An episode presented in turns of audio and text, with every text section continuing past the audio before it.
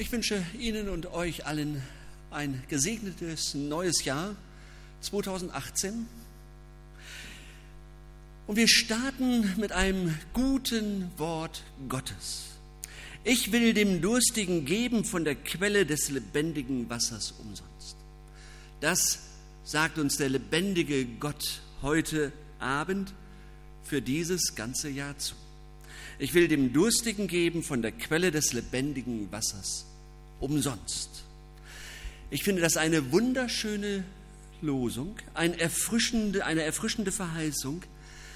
Und irgendwie steigen auch herrliche Bilder auf. Wir haben gerade eben schon eins gesehen, aber jeder hat ja, glaube ich, so ein Bild von einer frischen Quelle in sich selbst.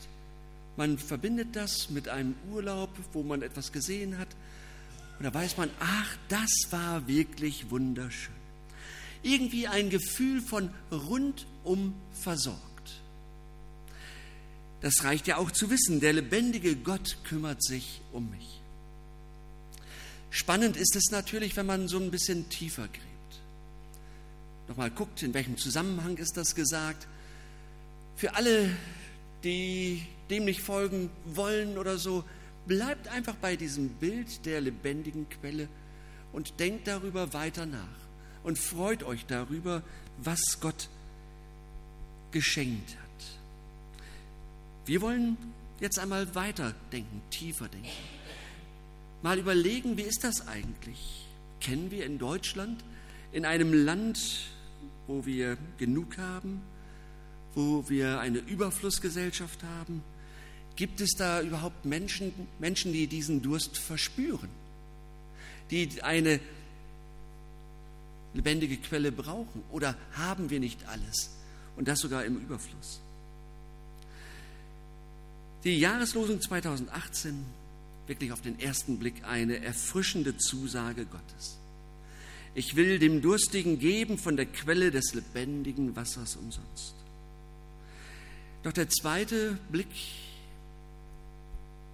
auf den Vers hat mich etwas ernüchtert. Denn diese Zusage Gottes stammt aus einer Vision des Johannes aus dem vorletzten Kapitel der Offenbarung. Und in dieser Vision wird eine Situation beschrieben, die möglicherweise noch in weiter, weiter Zukunft erst liegt. Es geht um die Zeit, in der Gott am Ende der Welt inmitten seiner Menschen wohnen wird. Wenn ein neuer Himmel und ein neuer, eine neue Erde sein wird. Und die Frage ist ja, kann ich dann diesen Zuspruch schon für mich selbst nehmen? Oder wird er erst gültig später, irgendwann? Ich nehme es mal vorweg, es gibt andere ähnliche Aussagen der Heiligen Schrift, sodass ich überhaupt kein Problem damit habe, dieses Wort aufzunehmen, zu inhalieren, einfach für mich persönlich zu nehmen, um mich daran zu freuen. Zum anderen richtet sich die Zusage, ich will dem Durstigen geben von der Quelle des lebendigen Wassers umsonst an Menschen, die Durst nach Gott haben. Ich habe mich gefragt, hast du eigentlich Durst nach Gott? Nach seinem Wesen, nach seinen Gaben, nach seinem Geist, nach seinen Gedanken? Habe ich mich selbst gefragt. Investiere ich etwas dafür? Ich empfinde unsere Gesellschaft tatsächlich als reich und überfließend, dass da kaum noch ein Durstgefühl aufkommt. Macht die Jahreslosung vielleicht ein Angebot an Menschen, die dieses Angebot gar nicht brauchen? Ich nehme wahr, dass Menschen sehr wohl nach Gott fragen, sehr wohl einen Durst haben, einen Hunger nach Gott haben. Nur das ist verklausuliert, das klingt immer ganz anders. Ich gehe davon aus, dass jede Frage nach der Existenz des Menschen eine religiöse Frage ist. Letztlich eine religiöse Frage ist. Und wenn wir mit Menschen unterwegs sind, dann erzählen sie von Ängsten und Sehnsüchten und Hoffnungen, und immer steht letztlich eine tiefe Sehnsucht nach Gott dahinter, dem Schöpfer, der das Leben erst vollständig macht. Und wie erfrischend ist es, wenn wir uns gegenseitig das erzählen können, wie Gott in unserem Leben unseren Durst gestillt hat. Zur Zeit von Johannes dem Seher, da lebte Kaiser Domitian.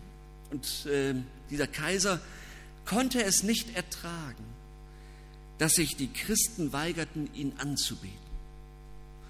Und dann wurde es sehr eng für die Christen, so wie es eng wird für viele Christen in dieser Welt, weil sie sich zu Jesus bekennen.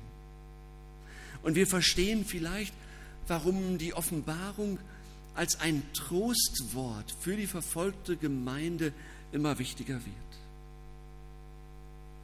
In diese Situation schreibt Johannes die Offenbarung, die Entschleierung. Er macht etwas deutlich, er zeigt etwas, was man mit bloßem Auge nicht sehen kann. Und im Kapitel 21 erfährt die Gemeinde und auch wir von dem neuen Himmel und der neuen Erde, die Gott schaffen wird. Und da wird Gott jede Träne abwischen. Und da wird er alle Schmerzen beenden.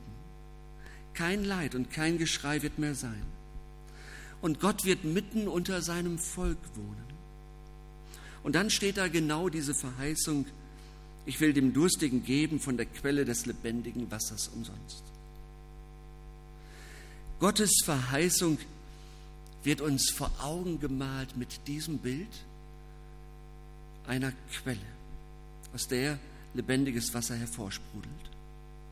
Und Wasser ist lebensnotwendig, überlebenswichtig. Manchmal ja auch lebensbedrohlich, muss man auch sagen. Deshalb muss man das auch erklären, wie wir das Wasser hier verstehen.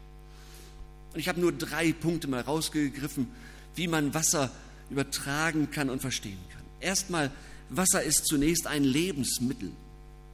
Mittel zum Leben, auch im übertragenen Sinn, sind alle Dinge, die wir zu einem guten und sinnvollen Leben benötigen. Natürlich ist da das Wasser, die Nahrung, aber eben auch ein Dach über dem Kopf, Menschen um uns herum und Familie, aber auch geistige und kulturelle Dinge, Kunst, Bücher, Freunde, Musik, Liebe, ja.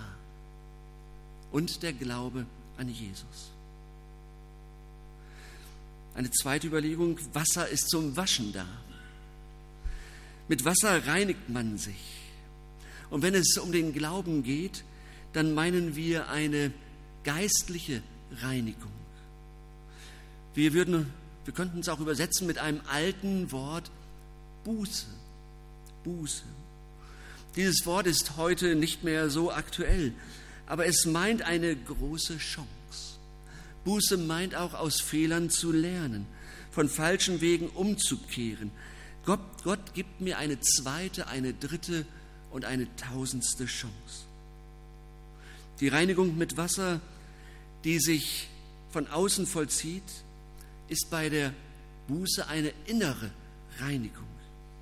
Und wenn wir nachher Abendmahl feiern, dann kennen wir das auch. Wir sagen Gott, wo wir schuldig geworden sind und hören den Zuspruch der Vergebung. Und Buße geht noch eins weiter. Da sagen wir zusätzlich, und ich möchte mich auch ändern. Ich möchte einen anderen Weg einschlagen. Ich möchte Gott hinterhergehen. 180 Grad Wende. Buße. Und das Wasser steht für den Spaßfaktor. Wer mal in einem Schwimmbad Kinder gesehen hat, wie sie im Wasser sich bewegen, wie sie spielen, kämpfen und lachen, das ist Lebensfreude pur. Ich freue mich daran. Man kann da kaum dran vorbeigehen, als selber richtig, selbst richtig Lust aufs Wasser zu bekommen. Steckt das nicht vielleicht auch in dem Wort vom lebendigen Wasser drin? Könnte es sein, dass Gott genau das für uns will und für alle Menschen vorgesehen hat? Es wäre doch geradezu ein göttliches Ziel, wenn alle Menschen glücklich sind und voller Freude und zufrieden leben könnten, weil sie Jesus gefunden haben. Lebensfreude. Das lebendige Wasser steht für den lebendigen Gott selbst, für seine Gerechtigkeit, für sein Heil, für seine heilsame, richtende und aufrichtende Gerechtigkeit und Gegenwart. Und Gott sagt uns zu, ich mache alles neu. Und damit wird alles gut, umsonst, frei erhältlich aus Gnade. Das haben wir im letzten Jahr, im Reformationsjahr, durchbuchstabiert. Und jemand hat einmal gesagt, so wie Durst auf die Existenz von Wasser hinweist, so weist unsere Sehnsucht nach Gott auf dessen Existenz hin. Ja, in uns ist etwas, was sich nach Gott sehnt. Nun ist Sehnsucht für manche Menschen ein schreckliches Wort, weil sie damit viel verbinden, was zerbrochen ist, wo Sehnsüchte nicht in Erfüllung gegangen sind, wo etwas zerbrochen ist an der harten Realität. Für andere eröffnet das Wort Sehnsucht eine ganz neue und schöne Welt, einen wunderschönen Ort und eine neue Chance. So wie sich mit der Sehnsucht, so wie mit der Sehnsucht ist es auch mit dem Durst nach Gott. Manchmal spüren wir den Durst, manchmal nicht. Manchmal ist der Unfriede da, der nur von ihm gestillt werden kann. Ich sagte vorhin, dass die Lebensfragen immer auch religiöse Fragen sind und damit ein Hinweis nach der Sehnsucht nach dem lebendigen Wassers. Und ich habe gedacht, vielleicht ist das ja in diesem Jahr für uns eine Aufgabe, das zu verstehen und aufmerksam bei Gesprächen zu sein, nämlich zu wissen, wenn Menschen von ihren Ängsten und Träumen sprechen, sind es letztlich Fragen nach Gott, nach ihrem Schöpfer, weil sie das Empfinden und Spüren, da fehlt etwas, da fehlt das Entscheidende. Und das ist der lebendige Gott. Ich glaube, dass ein Anknüpfungspunkt bei einem Menschen vorhanden ist. Christine und ich waren hier im Fitnesscenter, da habe ich ihn Freund äh, getroffen, der studiert jetzt gerade und da geht es gerade. Er sagt, Mensch, wir haben gerade äh, die Frage zwischen äh, Bad und Brunner, theologische Frage, da geht es um den Anknüpfungspunkt im Menschen. Ja? Karl Barth sagt, in einem Menschen gibt es keinen Anknüpfungspunkt. Es wird gepredigt und wenn es chinesisch wäre, das Wort Gottes wird so gepredigt und es kommt an. Ja, Karl Barth hat also traut dem Wort Gottes so viel zu, egal in welcher Sprache. Es hat Macht, es ist Dynamis, Kraft und es kommt bei dem Menschen an. Okay. Brunner sagt, es gibt einen Anknüpfungspunkt im Menschen. Und ich finde ihn in der Bibel auch. Nämlich, dass Gott uns eine Sehnsucht ins Herz gegeben hat und dass diese Sehnsucht erst erfüllt ist, wenn wir bei Gott gelandet sind. Das ist für mich der Anknüpfungspunkt beim Menschen. Dass diese Sehnsucht erst erfüllt ist, wenn wir Gott gefunden haben. Und die Bibel ist dabei, bei dem, was sie beschreibt, immer sehr realistisch. Obwohl wir dann Gott gefunden haben, wir bleiben immer auch bedürftige Menschen. Solange sich die Welt dreht, wird geweint, gehofft, gebangt und geklagt. Es wird verloren, gelitten und gestorben. Das wird uns da, dass wir uns da ja keine Illusionen machen. Aber dann, dann wird alles gut. Am Ende. Und bis dahin? Ansgar Hörsting beschreibt folgende Szene. Nehmen wir den Klassiker vieler Filme und Vorstellungen. Zwei Menschen sind verschollen auf einer einsamen Insel.